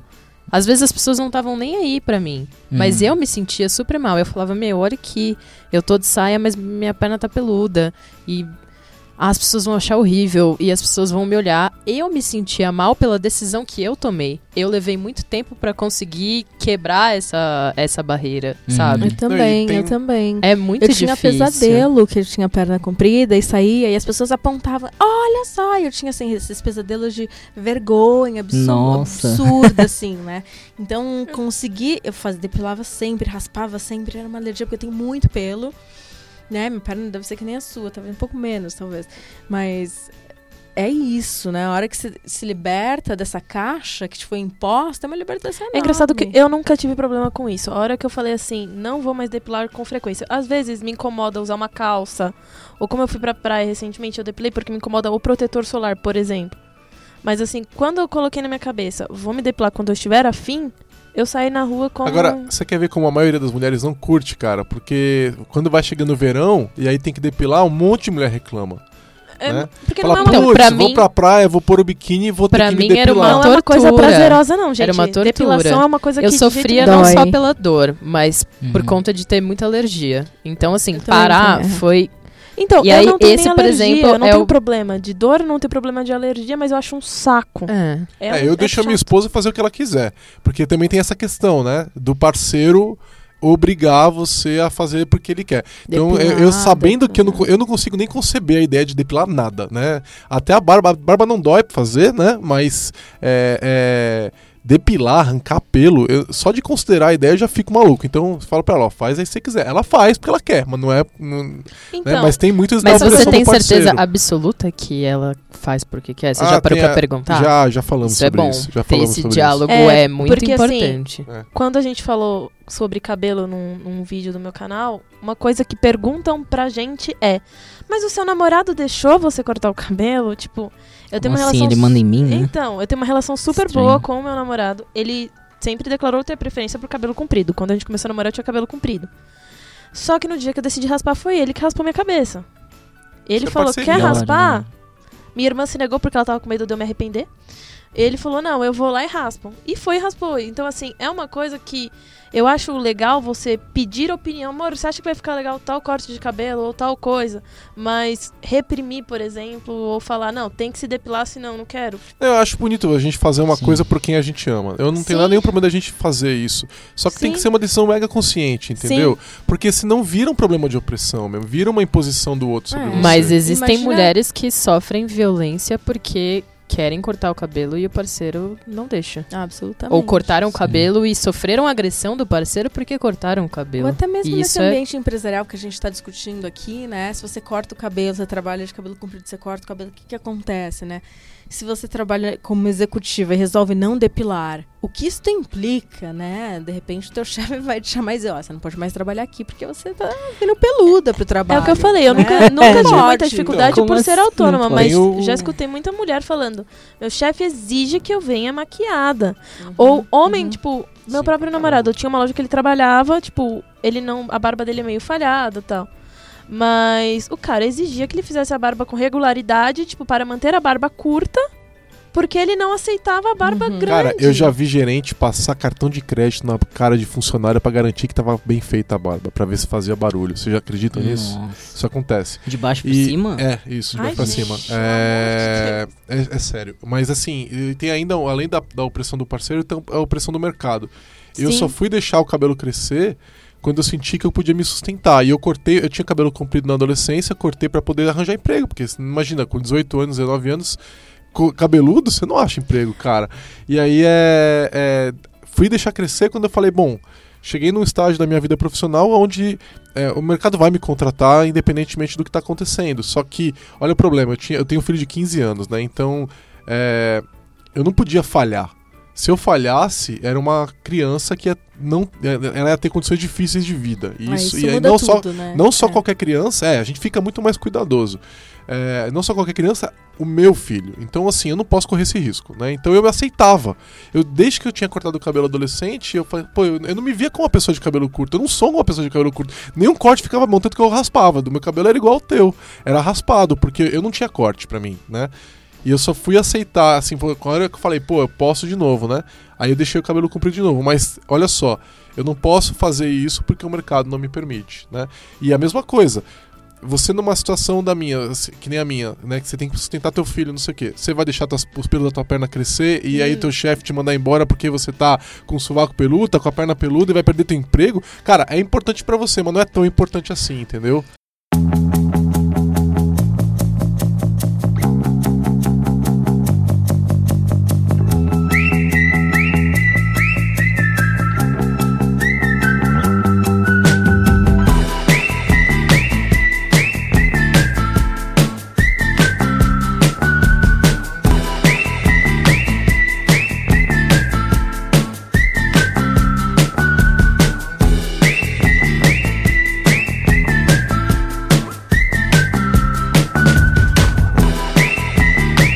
Mas aí é que entra o nosso trabalho, né? Então, posso até falar um pouco de como é que tem sido trabalhar com as empresas nessa educação, né? porque, enfim, o projeto Sexbox ele tem um braço que é o Diversity Box, que é o quê? Consultoria para as empresas na questão de diversidade. Então a gente vai na Isso é bem empresa, interessante. a gente fala, vamos separar essas quatro coisas que a gente discutiu lá no começo, né? Então, não tem a ver se ela vem de perna peluda ou não, ou maquiada ou não, se ela é mulher, é, onde é que ela vai caber. Então, para ter mais é, uma janela de tolerância maior, né, para o ambiente empresarial, porque isso conecta tantas é, opressões, né, que a gente, que as pessoas devem viver dentro da empresa e que a gente vê mesmo, né, é, a obrigação de estar vestido de um jeito ou de outro. E aí, quando a gente fala da questão de expressão de gênero, é muito interessante, porque, por exemplo, a gente trabalhou com alguns seguranças, treinamento de alguns seguranças, né, de uma, de uma grande instituição. E primeiro que o segurança queria saber como é que ele fazia se viesse alguém de saia que parecia ser talvez homem, talvez mulher. Ele, eu mando para me pergunta onde é que é o banheiro. Para que banheiro que eu aponto? Feminino ou masculino? Como é que eu faço? Pergunto, não pergunto? É, toda essa problemática, ele, ele também não saber identificar a expressão de gênero, se é uma pessoa trans, se é uma travesti, é, se é apenas um homem de vestido, porque tem, também tem barba, mas tá de vestido e batom. O que, que eu faço, né? Aí chega um escocês ali, explode a cabeça do cara no kilt ali. Como é que é? Um escocês de kilt tá um homem. Não, acho que um ele tá homem falando mais se, chama- se chega tipo um. Na metade do caminho. Não, o Lineker, por exemplo. Ah. Entendeu? Sim. Entendi. É, e o segurança não saber para onde mandar, o que fazer. É. Então, esse treinamento, e eu vendo que a gente vendo que algumas empresas já estão interessadas em que o pessoal de equipe entendam isso para lidar com o público, né?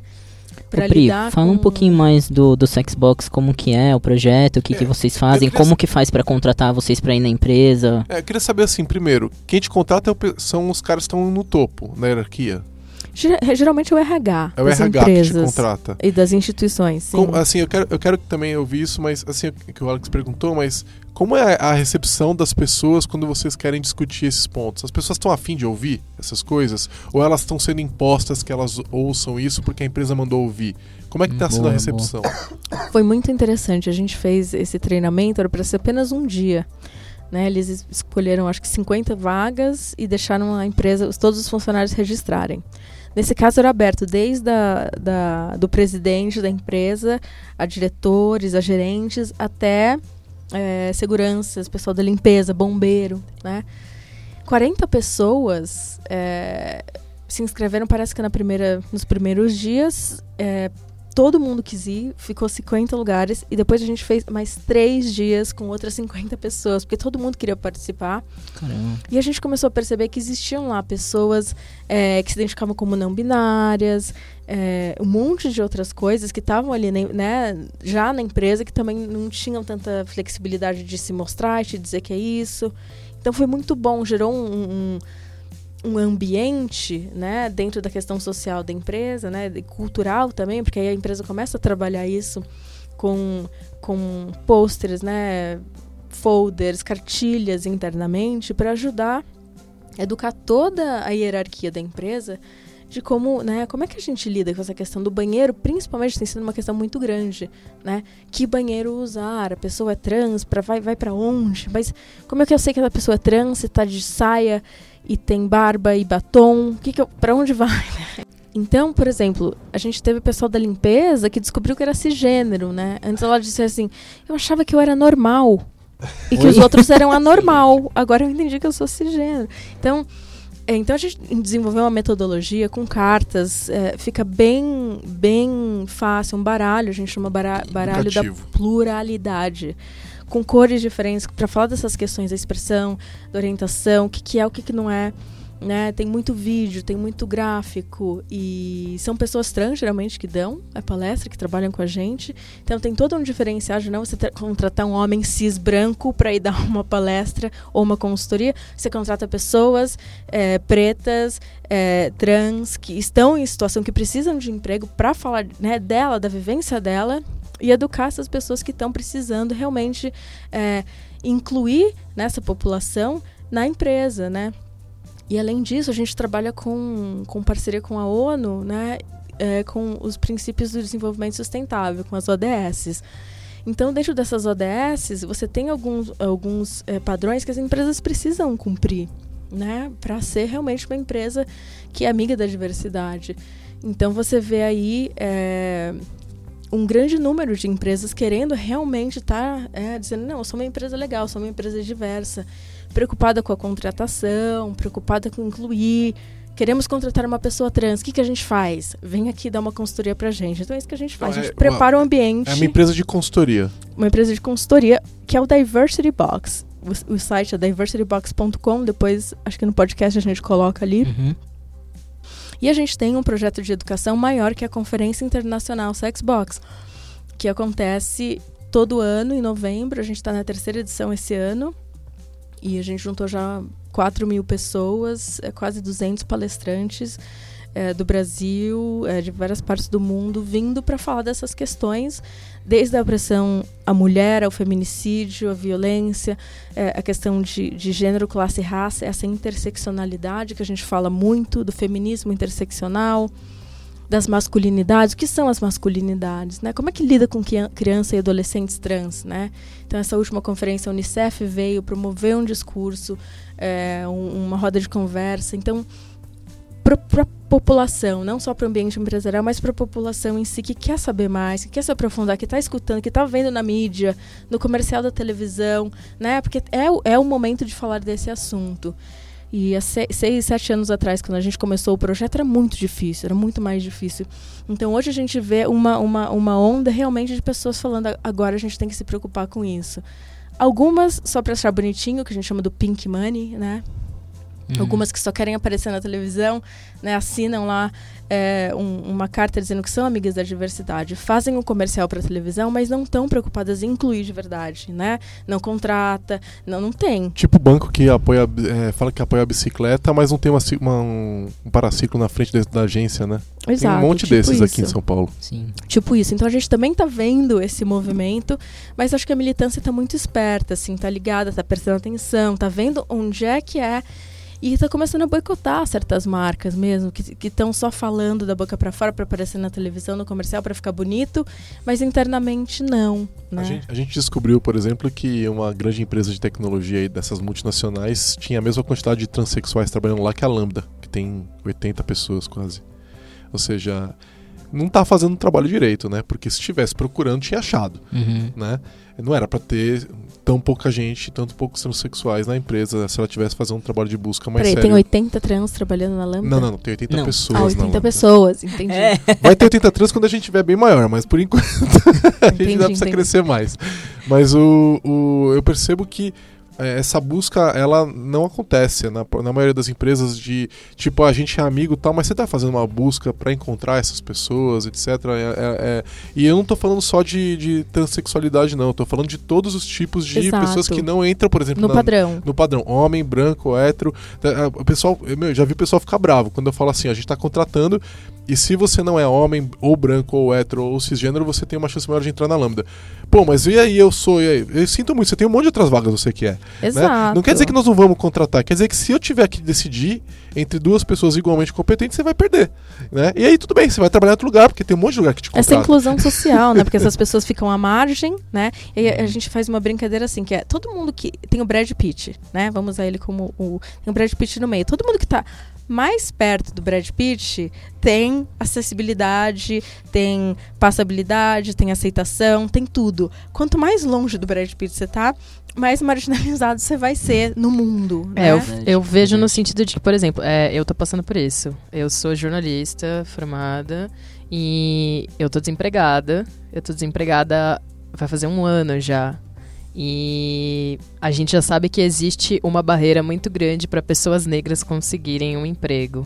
É, aí uma mulher conseguiu emprego, uma mulher negra conseguiu emprego, uma mulher negra com a minha aparência conseguiu emprego, é muito complicado. E assim, é, talvez eu tenha uma facilidade maior porque eu sou jornalista, mas eu consigo trabalhar numa agência que é um ambiente um pouco mais aberto nesse sentido.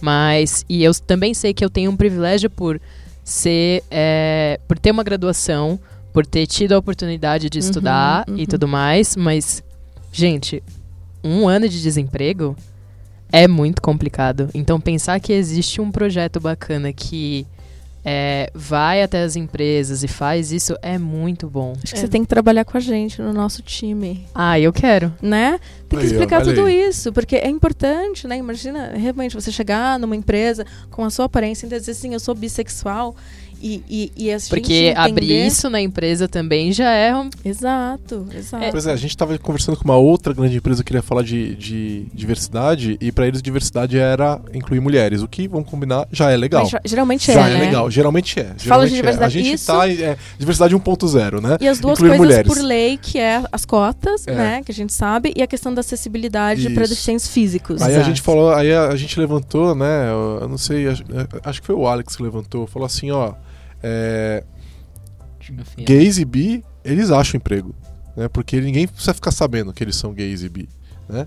Mas o trans, muitas vezes você fica sabendo, na hora que você vê a pessoa, você fica sabendo. Sim, a passabilidade. Então, é. Mas aí, é o aí, cis, é. e Gays e bis, a partir do momento que falam que são, são olhados de maneira estranha Exato. dentro do Mas aí não falam, né? Eles se protegem Exato, pra... Porque né? é extremamente Essa, essa é a complicado. passabilidade. Não tô falando que é, é, bom, mas sim. pelo menos não perdeu o emprego. Mas Agora é, o, o, justamente. o trans ele Existe uma sofre muito forma de mascarar de algum jeito, né? É. Eu não vou chegar numa entrevista de emprego e dizer que eu sou bissexual. Agora, sabe que eu acho que é um ponto importante? A gente. Eu não. Eu, eu, eu, eu vou fazer uma, uma outra perspectiva aqui que eu acho que completa essa visão toda. É, eu acho que para nós cinco que estamos conversando sobre isso, é ab- absolutamente óbvio que a inclusão de todos os tipos de pessoa, com todas as expressões de, de gênero e, e, né, ela é muito importante. Mas eu acho que as empresas e as pessoas que estão nessas empresas grandes, etc., não percebem o quanto isso é importante para elas, Sim. né? Sou uma empresa, sou uma empresa. É, exatamente. Ela vai produzir mais, ela vai ganhar mais. Aliás, tem estatísticas sobre isso. Eu Exatamente. te conto uma historinha é, engraçada pra ilustrar isso que você está dizendo, que assim, né, um- uma equipe de homens brancos, cis, que estudaram na FGV, é, vão fazer um produto X, vamos chamar um abridor de, de- de latas, né? Fizeram aquele abridor de latas. Agora, uma equipe de pessoas é, LGBTQIA, né, de várias identidades de gênero, de várias orientações afetivas sexuais, de vários marcadores identitários, pessoas negras, pessoas brancas, pessoas asiáticas, to toda, né, e pessoas pobres, pessoas ricas, pessoas que estudaram em várias universidades, vão fazer um Estados produto diferentes, em países diferentes. Exato. Vão fazer um produto muito melhor, né? Porque, por exemplo, aquele abridor de latas foi feito e não pensaram na pessoa, na pessoa que não o destro, né? Ele não abre o abridor de latas. Tem que fazer um outro tipo de abridor de latas para essa pessoa, porque não tinha nenhum destro Tesoura, tesoura pra canhota. Existe, não Tesoura, existe exato. tesoura pra canhota. Exato. Então, e aí é isso que eu, que eu É percebo. muito A gente- raro se encontrar eu uma falei errado, eu papelaria falei, eu fácil. falei can- falou destro, é destra. canhoto, na verdade. Mas olha, é olha só que eu dizer. interessante, né? Eu já vi em empresa de tecnologia que costuma ter muito homem. É, às vezes você acontece essa questão do machismo, né? da- dos caras entrarem numa no lance de competição. Né? E, é, e fica extremamente opressivo o ambiente de trabalho, ele fica competitivo. E aí, nesse ambiente, você produz muito pouco. Entendeu? E aí, quando você começa a trazer pessoas com todas essas características que você falou, Pri, você começa a ter isso quebrado. Né? Então, quando o homem pensa e fala, pô, eu posso me abrir mais, eu posso falar, né? Só desses pequenos detalhes aí assim, você já cria um ambiente melhor. Né? Por exemplo, aqui na Lambda, uma coisa muito comum é o pessoal sair da máquina, vai, sei lá, vou- eu viro lá pro lado, vou conversar com o Alex, saio da minha máquina ali, me afasto, eu não tranco a máquina. Por quê? Porque existe um ambiente de confiança absoluta, né? É, ninguém tem empresa que se você faz isso, alguém vai na tua máquina e manda um e-mail pros seus colegas falando que agora você descobriu que você era gay. Eu já vi isso. Ou mexe no teu Facebook, é inaceitável, é invasão de- da tua privacidade. Mas acontece, porque é ok você oprimir o outro, é, zoar com isso é, isso é uma zoação que é permitida, Colocar né? foto de homem pelado no desktop. Exato. Quando a Agora, gente tava no, na pensa no- faculdade, Isso é era bem muito comum. comum. muito Pensa comum nesse na ambiente de trabalho. Pensa nesse ambiente de trabalho onde eu não posso confiar no Alex, que tá do meu lado, certo? Eu já cansei de deixar minha máquina. Eu tenho um monte de permissão administrativa aqui e nunca aconteceu nada. Eu volto, a máquina tá exatamente do jeito que tava quando eu voltou. Então, será que as pessoas não percebem o impacto gigantesco que a gente tem na empresa, no resultado final, na linha de baixo, no lucro da empresa, de- na- na- enquanto ela está perdendo para a empresa do lado que faz isso e que tem um ambiente mais colaborativo, que está saindo na frente dela porque ela conseguiu desenvolver um produto melhor, porque tem, porque tem confiança, por exemplo, entendeu? Então é, é- eu acho que sim, existe todo um lado de sim, isso é o mais moral, é o mais cristão, se você for uma pessoa religiosa, para você fazer. Você vai incluir todo mundo, você vai trabalhar com todo mundo, né? A gente tem hoje até o Papa querendo incluir, né? Dentro do limite que ele, sei lá, pode fazer as coisas, né? Mas não Mas é, não é só pra ser bonzinho. não é só pra ser é porque bonzinho, agrega cara. a É. sua marca. Você pode ser o pior capitalista predador do mundo e ainda fazer isso porque é bom pra É. você. Mas é, é, é bom pensar nessas empresas que fazem e fazem isso de verdade. Porque eu trabalhava numa empresa que se dizia diversa, que a equipe era diversa, mas não, não abraçava as pessoas diversas. Porque, por exemplo, eu trabalhava numa agência em que tinha um dia de brainstorm e foram perguntar que tema era bacana abordar é, no dia da consciência negra pro homem cis branco. Enquanto eu tava lá trazendo as minhas ideias, mas o diretor queria saber a opinião do homem cis branco. É, e dizendo, vamos absurdo. fazer uns posts assim, assim, assim. Mas, ó, e eu falar, dizendo, é, gente, da então, representatividade. isso aqui não é legal. E ele dizendo, ok, Carla, mas vamos ouvir a opinião do Do diretor. X. Mas, Carla, vou te falar, olha, é, para eu entender essa questão de lugar de fala, etc., demorou. E, ó, eu tava um tempão aqui na Lambda, a gente discutindo sobre isso. E aí é, é, eu, eu cheguei e falei, mas por que? Ah, eu sou o diretor da empresa, eu posso fazer o negócio acontecer sobre o empoderamento feminino. Por que, que eu não posso puxar isso, já que eu sou a pessoa que tem o poder naquele momento? Levou discussões de vários dias com a minha esposa, dela me explicando de por que, que eu, como homem, não deveria fazer isso. E assim, é um processo, entendeu? A gente. é, eu vou falar assim, eu vou nesse momento eu vou me colocar numa posição do tipo, eu já fiz isso, entendeu? Eu já passei por isso. É um processo aonde, se você não tá cercado das pessoas que vão te ajudar a, a, a chegar lá, você não chega, meu, porque você é educado desde pequenininho a fazer do outro jeito, entendeu? A tirar a voz da mulher. Entendeu? Então, é, é, se enquanto você não passa, por- tipo, demandou, olha só o que, que demandou. Eu tava na empresa com um monte de mulher falando sobre isso, sei lá. Demandou uma pessoa que eu amo profundamente, que é minha esposa, que tem uma empatia absurda comigo, pra que eu entendesse.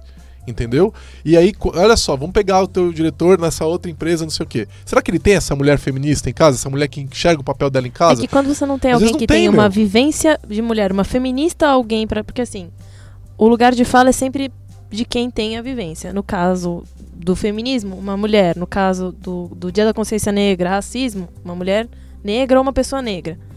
Porque você tem que ter alguém, quando você não tem essa visão, que te fale isso e que você escute. Porque muitas vezes tem alguém do lado que tá te falando, ô, pera, o espaço é meu. E você não vai escutar. Precisou de alguém que você tinha carinho, amor e, e essa pessoa tinha essa consciência. Cara, o que tem de homem agora falando que tá perdendo espaço, perdendo pra mulher. Fala, Cara, presta atenção no não que tá perdendo nada. Você não tá perdendo Você nada. não tá perdendo nada. Você já tava ganhando muito mais, elas Há só estão tomando tempo, você tempo tá- que. Sim. O espaço Você que elas já só deveriam tá ter. incomodado de estar perdendo o seu Que- espaço de privilégio que você teve a sua vida toda. E Sim. é uma coisa que a gente tava falando antes, é a coisa da vivência. A equação sempre acha equilíbrio. É. É, eu, eu acho, eu tava tendo uma discussão esses dias e eu, eu, eu acho que a gente tá nesse caminhando para esse equilíbrio. Vai, falta bastante tempo, né? Eu Já, já, já falei várias vezes aqui que pra mim a questão da transexualidade ela é o novo, a nova discussão de direitos humanos, né? Tipo, é igual a gente já passou, tá passando aí, tá melhorando com a questão de racismo, mas ela é a nova, porque ela tem uma resistência absurda. Igualzinho a gente tinha com racismo 70, 60, 50 anos atrás, né? Pra mim agora é, é transexualidade ela é o mais crítico que a gente tem pra trabalhar. E a gente tá começando a encontrar equilíbrio. Então, é, não acho que a gente vai alcançar esse equilíbrio em 10 anos, mas eu acho que, assim, em algumas gerações a gente vai estar no mesmo momento que a gente está, assim, que a gente está agora pra, com relação à questão do racismo. Ou seja, não tá resolvido, mas hoje se você falar um termo racismo- racista na rua, você vai preso. Né? A gente vai chegar lá. Não tem como. Assim, você vai olhar o pessoal é, que tá aqui na Lambda, o pessoal mais novo. É, tá certo que a gente seleciona bem, mas é, esse pessoal não aceita isso, entendeu? Eles já, já não querem mais esse tipo de coisa. E, e mesmo se você é criado numa, numa família é, homofóbica, transfóbica, etc., você chega na faculdade, como é que é? Né? Em geral, você, vai, você não pode falar essas coisas abertamente. Você começa a ter uma pressão social para ter esse equilíbrio, para encontrar uma, uma questão de respeito, de todo tipo de pessoa diferente, né? Mas tem que vir, eu acho, eu tenho uma visão assim de que os aliados têm um grande papel nisso. Os homens brancos cisgêneros, ele tem um, um papel enorme. E esse é Eles, exatamente o papel quando desse eles podcast. começarem a falar sobre isso aqui que a gente está discutindo, entendeu? Sobre por que, que a gente tem que ouvir a mulher negra na reunião para falar do dia da consciência negra e não um cara branco, entendeu? O dia que esse homem branco cis que tá na liderança entender isso, aí a gente está começando a avançar, né, para esse novo paradigma que a gente está discutindo, porque é, realmente precisa de, de de- deste poder, né, que está dominando, começar a falar isso. Mas enquanto a gente tiver né, o Trump, né, falando o que fala e, e instigando as pessoas, enquanto a gente tiver alguns pastores evangélicos pregando e dizendo o que fala, a gente só vê violência, né? Vocês não acham nesse sentido que a gente toma muito fogo amigo? Eu tava discutindo isso com o Alex, lembra, Alex? Hum. de a questão de eu já vejo eu vejo muito muita eh, eu tenho várias amigas feministas né e eu percebo que eh, às vezes rola uma, uma animosidade desnecessária em direção ao- a, homens assim. É, é, o, é, é o que eu tenho notado mais é com essa questão de- da- das feministas. Aonde se o homem tenta apoiar ele não pode né? E às vezes é isso que ele tá tentando fazer, apoiar. Mas ah, esse cara aí agora é feminista, ele tá fazendo. Tra... No, né? Como é, eu acho que Eu essa- acho que o lugar de fala, que, que é isso que a gente falou, Não, não tô falando de lugar de fala, tô falando de Mas apoio. ele entra nesse lugar, porque assim, o lugar de fala tem que ser respeitado, mas isso Sim, não quer sim. dizer, né, que um homem não pode apoiar o feminismo. Não, o que eu ele acho- trans. A gente que eu tava acho que discutindo dentro do acontece- movimento trans, às vezes tem fogo amigo, né? A gente lembra aquele Sim. dia que você tava aqui um tempo atrás, a gente tava discutindo de fogo amigo dentro do movimento trans, onde, pô, é, vamos lá, a gente tá sofrendo junto, vamos dar a mão e vamos. Beleza, a gente pode não concordar nesse ponto, mas vamos, vamos pra frente, não pra trás, Vamos né? olhar os que a gente concorda. Exato, e vamos construir em os cima em comum, desses. Né? Qual, qual que é o mínimo denominador comum? Ó, eu acho que o, que o que acontece, vocês meninas me corrigem, se eu, me corrijam se eu estivesse falando erra- errado, né? Mas eu, eu, acho- eu acho que acontece o seguinte, a mulher, algumas mulheres, não são todas, mas encaram o feminismo como ah, atacar os homens, e não como defender os direitos das mulheres, que deveria ser o feito, o certo. É, eu acho que algumas, com certeza. Mas é que assim, às vezes Rádio às vezes né? essas são as ouvidas. E é isso que, que, que traz é, coisas ruins pro movimento feminista. Então, é, tem. Eu, eu acho que assim, é, a gente pensar que é, é, é uma situação complicada porque é, homens falaram por muito tempo. Então, talvez é, a gente sinta essa, essa, essa dificuldade de talvez dialogar, porque eu vejo, por exemplo, que pra mim hoje em dia, talvez. Eu, eu, eu já não baixo a guarda tão fácil. Então, assim, é um espaço complicado, é um espaço que a gente tenta galgar, assim, é, é uma voz, um momento, uma situação, e tem sempre homens falando. É muito complicado. Uhum. Mas eu também penso pelo lado de que, assim, se eu não conseguir ter uma certa didática pra chegar num cara e falar, olha, isso, isso, isso e aquilo não é legal, não vai dar, sabe? Não. Porque é, é- era o que o Pri tava falando. É, a gente tem que ter aliado. Porque, assim, é, tem muitos caras que não ouvem. Eles não vão escutar de forma alguma. Mas talvez ele escute quando o brother fale pra ele que Exato. aquilo ali não é legal. Uhum. Olha Assim, só, eu. não é, não é, não é, não é a melhor coisa. Seria muito melhor, obviamente, que ele escutasse isso de uma mulher, porque sim. é o lugar de fala da mulher, é o que a mulher vive. Exato, exato. Mas assim, é, enquanto se a gente- estratégia, se Né? a gente só consegue chegar dessa forma, se a gente consegue ainda instruir alguns homens para que, ele, pra que eles entendam que aquilo não é bacana e ele tenha consciência de apontar aquilo no amigo dele e o amigo dele de alguma forma se sinta tocado para pensar não, isso aqui não é bacana, a gente ainda tá ganhando. é uma Por mais que- conveniência do sistema, né? Usar este, Uhum. este formato pra gente A conseguir favor. alcançar as Exato. pessoas, Não- né? Porque não, não, não é o melhor cenário, não é aquela utopia de falar, nossa, agora todos os homens nos escutam. Porque sabemos que não em vai- 2017 não é bem Não assim. é bem assim. É, mas Eu acho que do mesmo jeito que tem empresa que tá querendo apoiar a diversidade pra ficar bonito na foto, vai ter homem querendo apoiar feminismo pra ficar bonito na foto. Eu- Exatamente. só que eu, eu acho que a gente tem que fazer um Tolkien, esforço. né? Você vê já pessoas fazendo esse exercício de Tolkien, né? Você coloca uma pessoa como Tolkien, uma organização que só tem homem branco cis, agora tem uma pessoa trans, então agora eles podem dizer que eles também pra ir Exato. lugar de fala, não sei o quê. É, eu vi um Ah, negócio. Pior, eu lembro é, que eu vi não que só eu- nisso, mas eu, o feministo é o maior mau caráter que existe em todos Sim. os tempos, porque não só não só para parecer legal, mas ele, ele, ele tem esse papel para conseguir chegar em outras mulheres, para conseguir Pra parecer que pra, ele né? é amor livre, É. ele é um cara bacana de estar do lado, mas ele tá mexendo com o psicológico de cinco ao mesmo tempo. Mas se alguma, alguma dessas cinco disser alguma coisa e falar que aquilo é um machismo de certa forma, ele vai falar: Não, gata, calma. Eu, eu sou né? feminista, eu, eu tô do seu lado, eu tô te apoiando. E aí a mina vai pensar.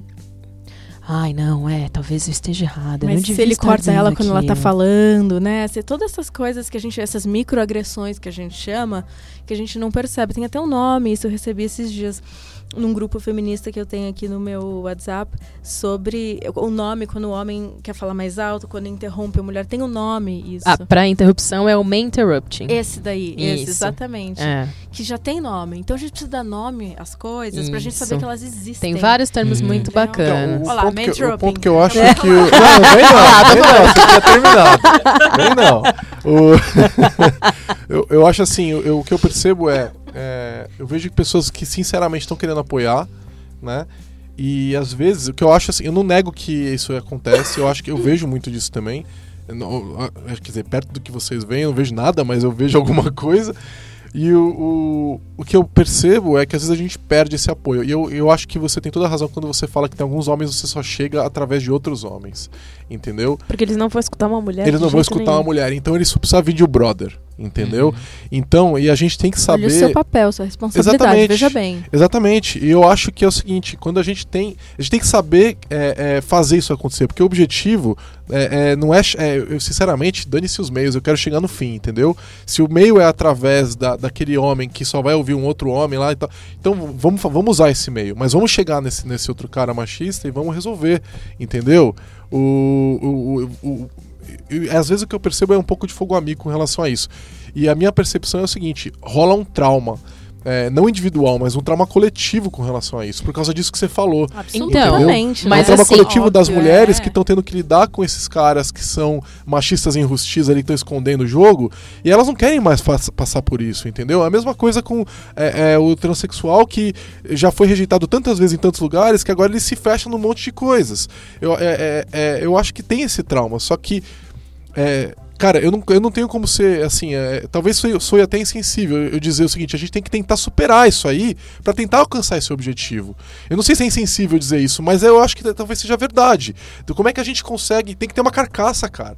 Vo- Você, a mulher hoje, ela não tem que ter uma carcaça pra aguentar e ainda empurrar pra diante. Não é? Porque ela tá passando por isso tudo que você tá falando. E ainda assim ela buscar o amigo do outro lado, entre o grupo dos filhos da puta, é foda, cara. Mas é- eles são. Muitos, muitos não, alguns são apoio. Então, como é que é, sei lá, a gente acha isso? Eu acho que a discussão de como é que a gente acha, separa o joio do trigo, ela é difícil.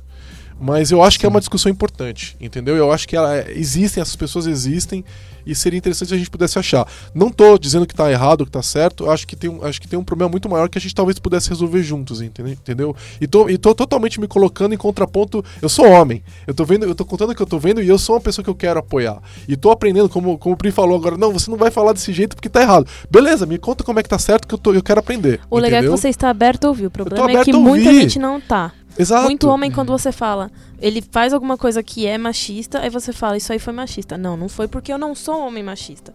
Tem pessoas que também não sabem diferenciar atitudes que são machistas de pessoas que são extremamente machistas. Tem gente que, por conta de, da frase que a gente citou no começo, por exemplo, do homem não chora, escutou esse discurso, a pessoa não é machista, mas repete um discurso machista porque tem costume, escutou.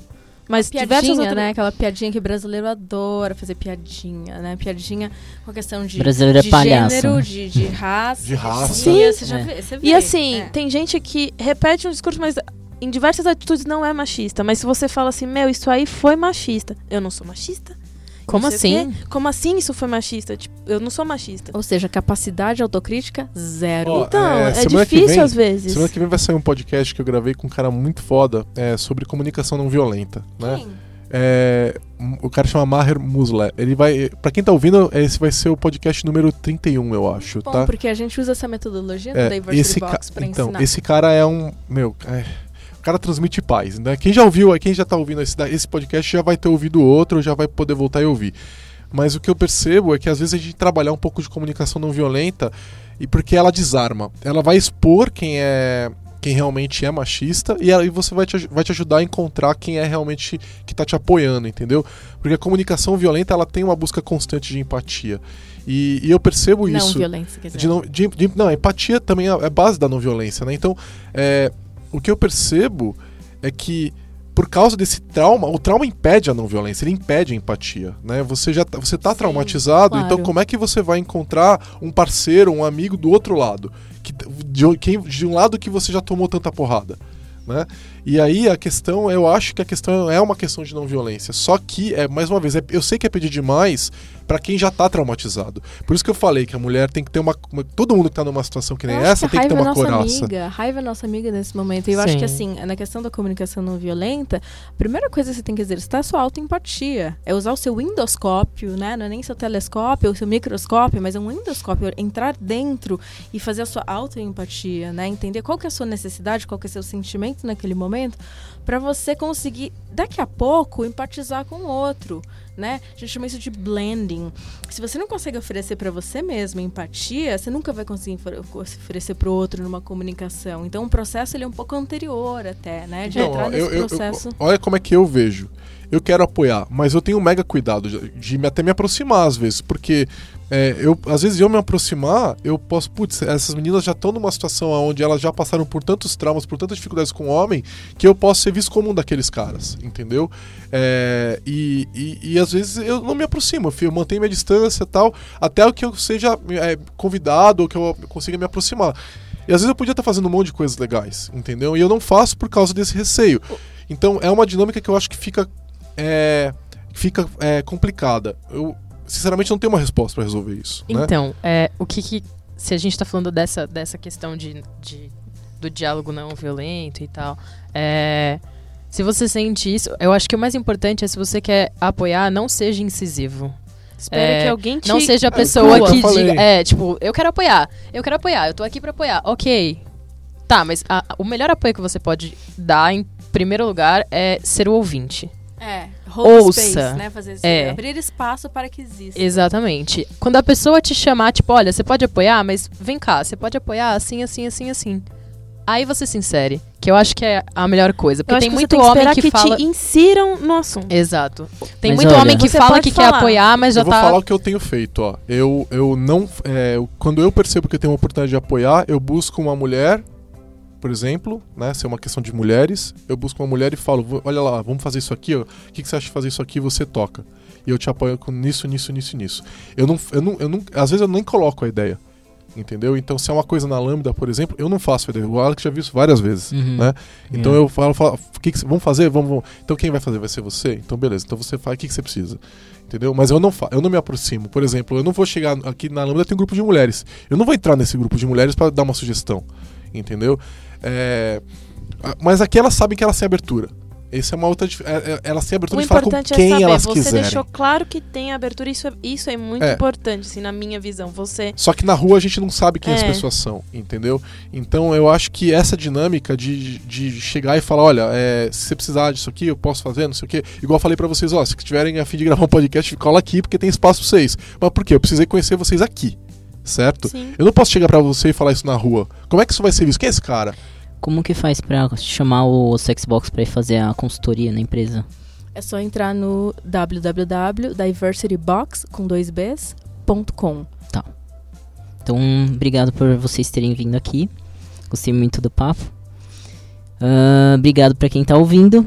E espero que vocês este- estejam gostando dos temas que a gente tá colocando, das nossas discussões. Eu sei que às vezes o podcast acaba estendendo um pouquinho mais do que uma hora. Mas espero que vocês estejam gostando. Co- comentem aí no, no post. E obrigado. É isso aí, valeu.